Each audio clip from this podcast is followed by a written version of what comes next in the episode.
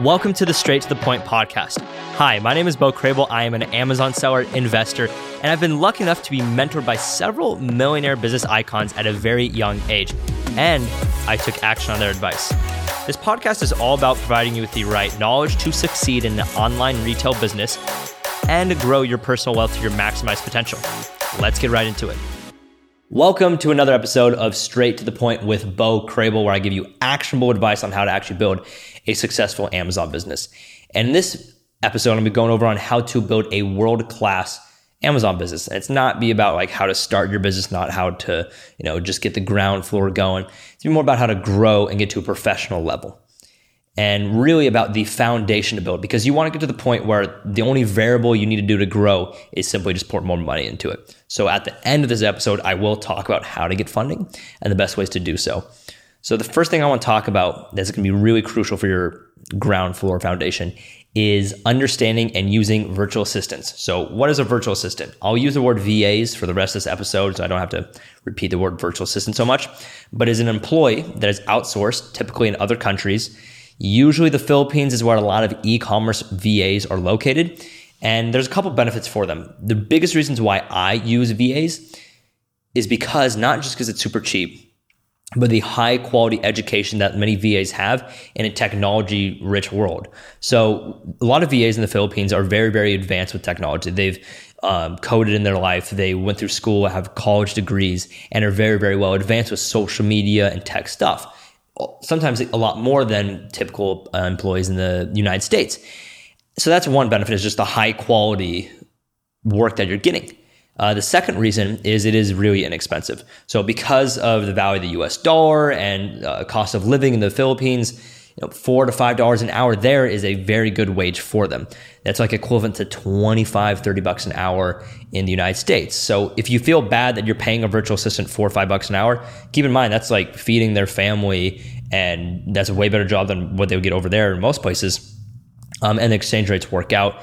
And a lot of huge companies do utilize virtual assistants um, for the same exact reasons high quality work and overall cheap labor. So because the high quality work and since they're very well advanced, there's many things that actually virtual assistants will probably be better than you at. So once you realize you're making any type of money in your business, I would highly suggest to just use a VA.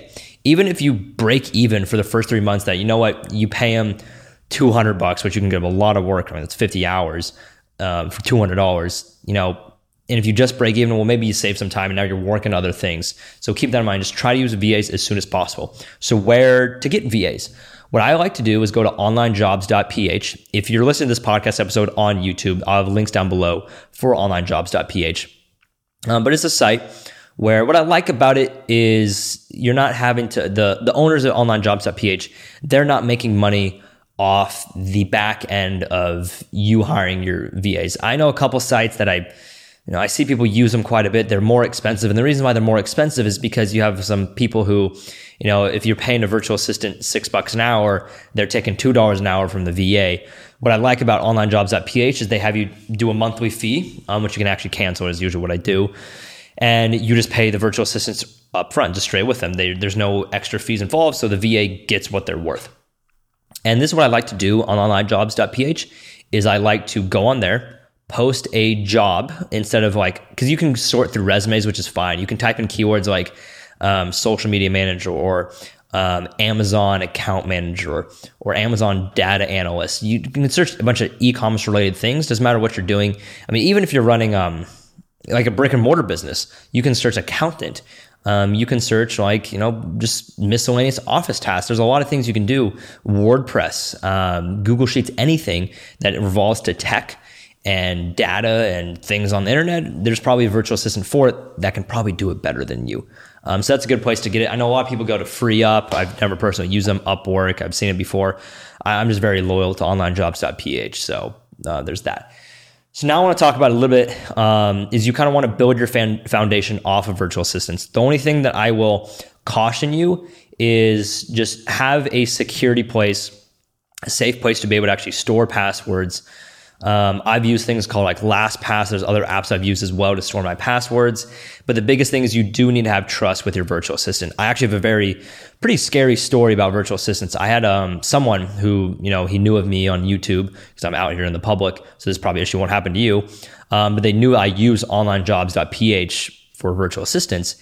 And what actually happened is the person like somehow found a VA that I happened to fire because they weren't too good and they were able to pay off my VA for like 200 bucks to get my login details. So I saw a notification like a couple or like a year and a half ago that hey, someone from Arkansas just logged into your merchant account and, all, and your email. I was like, oh, interesting. And then they download everything, but they didn't do anything harm. I don't know what they're doing, but so do be cautious of that. Have some type of security place where you can store passwords or share them securely. Um, try to use account management. So, like in Amazon, you can add a user and user permissions. I would do that. If you have to use certain tools and softwares like Keepa um, or my analyzer tool, maybe think about getting a second subscription um, because that just for security and also some of those tools don't allow you to have a second user. So there's that. You want to pretty much build off um, that with virtual assistants. So a lot of tasks that you waste time on, have VAs do that. So what you want to get to the point is where all that you're doing is you're focusing on tasks that make you money every single day or for the long term. So with me, I have four people that are sourcing out products for me every single day. I hope that in six months from now, I have eight. I hope that in a year from now, I have 16. The reasons why, about a year ago, I was doing everything myself. Um, I was building a very solid class, world class Amazon business. However, if I happened to get sick, if I for some random reason got hit by a bus, the business would be nothing. So ask yourself right now, for you to be able to build a world class Amazon business, if you get hit by a bus tomorrow, can you run your business? If the answer is no, that's probably not good. So obviously at the start, you're going to have to do things yourself. You have to put into work mode, hustle mode, overtime, get that going. And then you want to figure out what's making you the most amount of money. In my business, what makes me the most amount of money is creating relationships with suppliers. So someone else in my company, all he does all day is just call up wholesalers, distributors, and manufacturers. For a month straight, I just had this one person, all he would do is just call up new accounts until we got to the point where, okay, we can go take on insane amounts of money, which I'll talk about funding later, and we have all the products in the world. So delegate task. Um, make sure you're only working on profitable, high level tasks. You should not be managing the buy box prices. You may think that's a very high level task. Oh, I need to make sure I'm staying at the right profitable amount. When you have a couple hundred products into your store, a few hundred, even a thousand, it's not possible for you to go run your entire business and checking out the buy box prices. If you get to the point where you're wasting time on checking out the buy box prices, that means you're probably making enough money in your business to go do that. That leads me to the next point is you do want to take the plunge and hire at some point because I realize so many people they're like, oh, I mean, why would I want to go pay someone a couple hundred bucks a month? Why would I go pay someone two thousand dollars per month when I could do the task myself and maybe even do it better? So this leads to the next point is that you must train, you must must train your employees, your staff.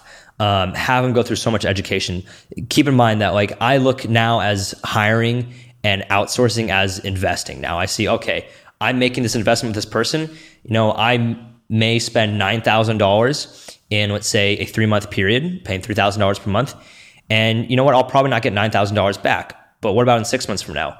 Are they paying for themselves double, and are they saving me time? You need to start to look like that.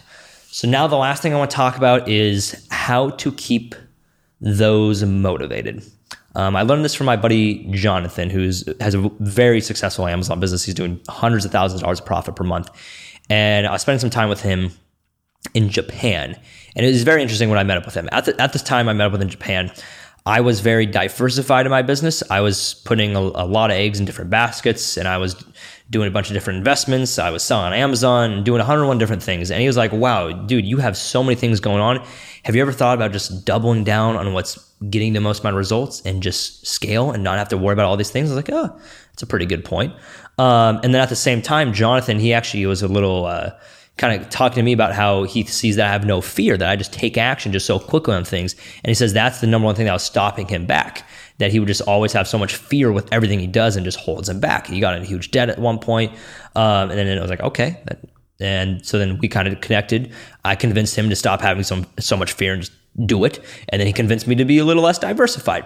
So with that, um, Jonathan was kind of sharing me because I told him the reason why I'm so diversified is because I have so many people that I just don't trust and I don't have a, a good team on me. I don't have a lot of good employees. And he's like, okay, I want you to start doing this. And it fits for a certain amount of people for like skill, not necessarily skill positions.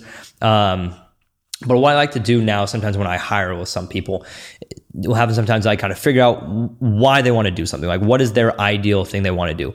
Where do they want to see themselves financially? Um, where do they want to see themselves with a family? Where do they want to see themselves working? So I think it's really smart to ask your employees that and also figure out what they're motivated by.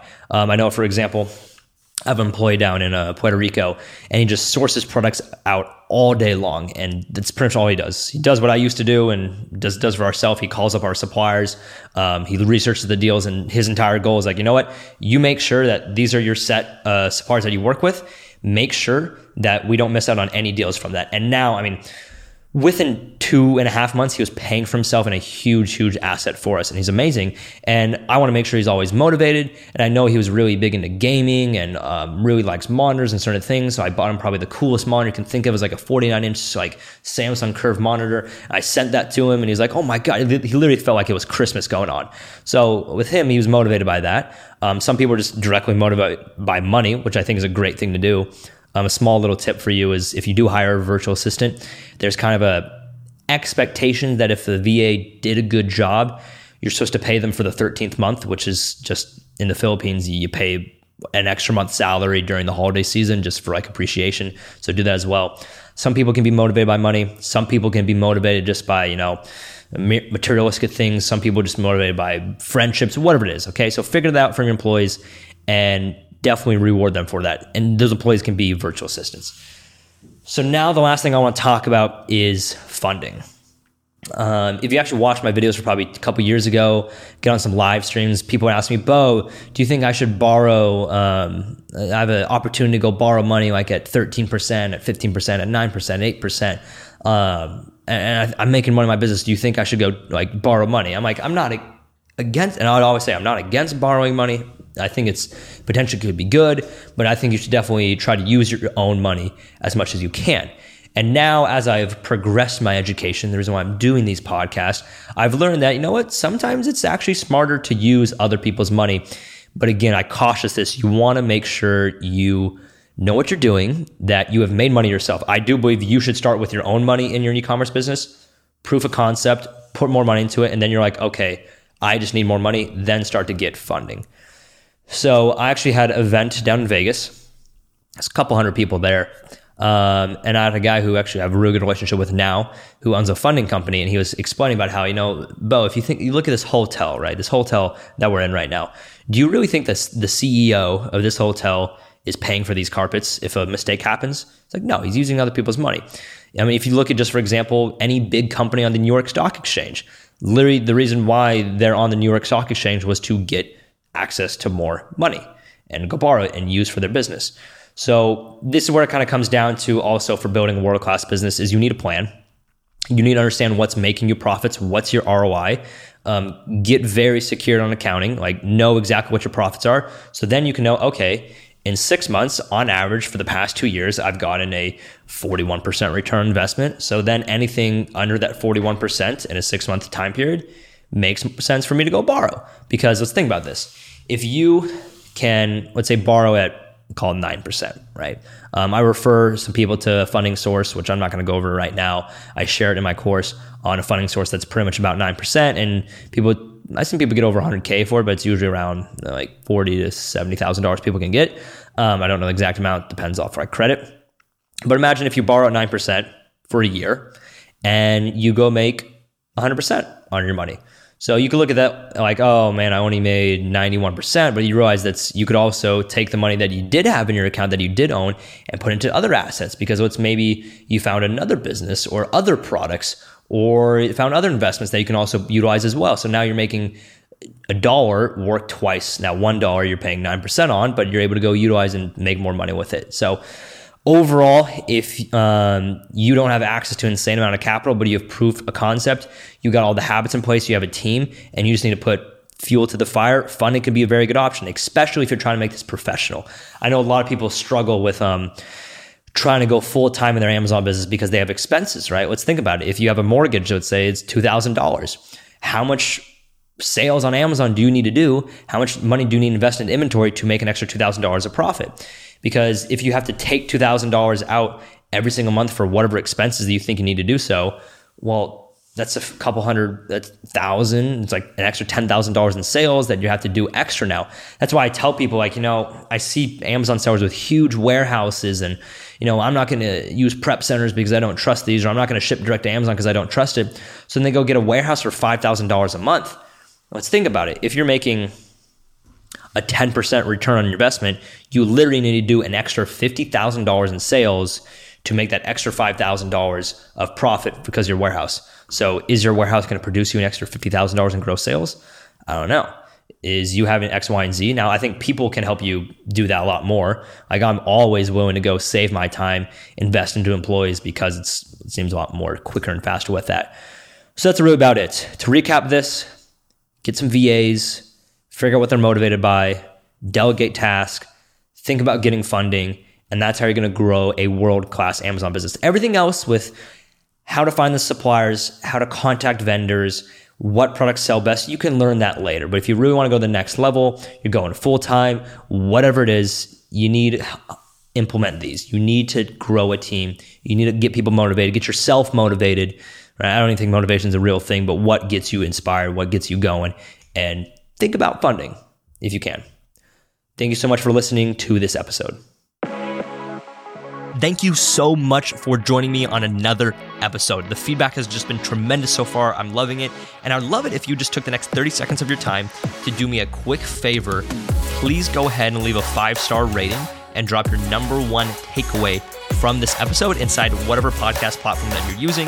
This is really just like a virtual pat on the back for me to continue to keep pumping out free content. Thank you so much and see you on the next episode.